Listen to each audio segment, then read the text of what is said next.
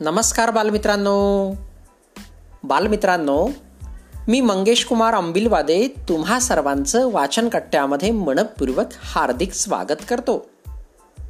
चला तर मित्रांनो आज वाचन कट्ट्याच्या माध्यमातून गोपीनाथ लिखित रानपाखरा ही कविता आपण ऐकूया.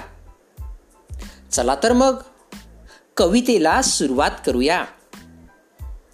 रान पाखरा रोज सकाळी येसी माझ्या घरा.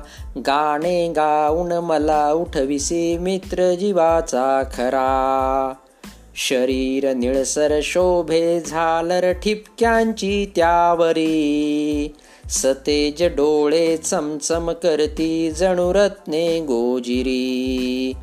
पाय चिमुकले पंख चिमुकले देह तुझा साणुला.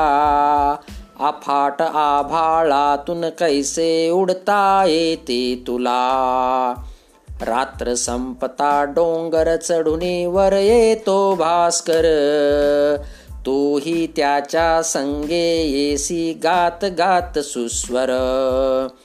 तुझ्या सारखे जावे वाटे उडत मजे नेवरी नेशील कामज तुझ्या बिराडी बसवुनी पंखावरी. माय तुझी येईल सूर्यही येईल भेटाया.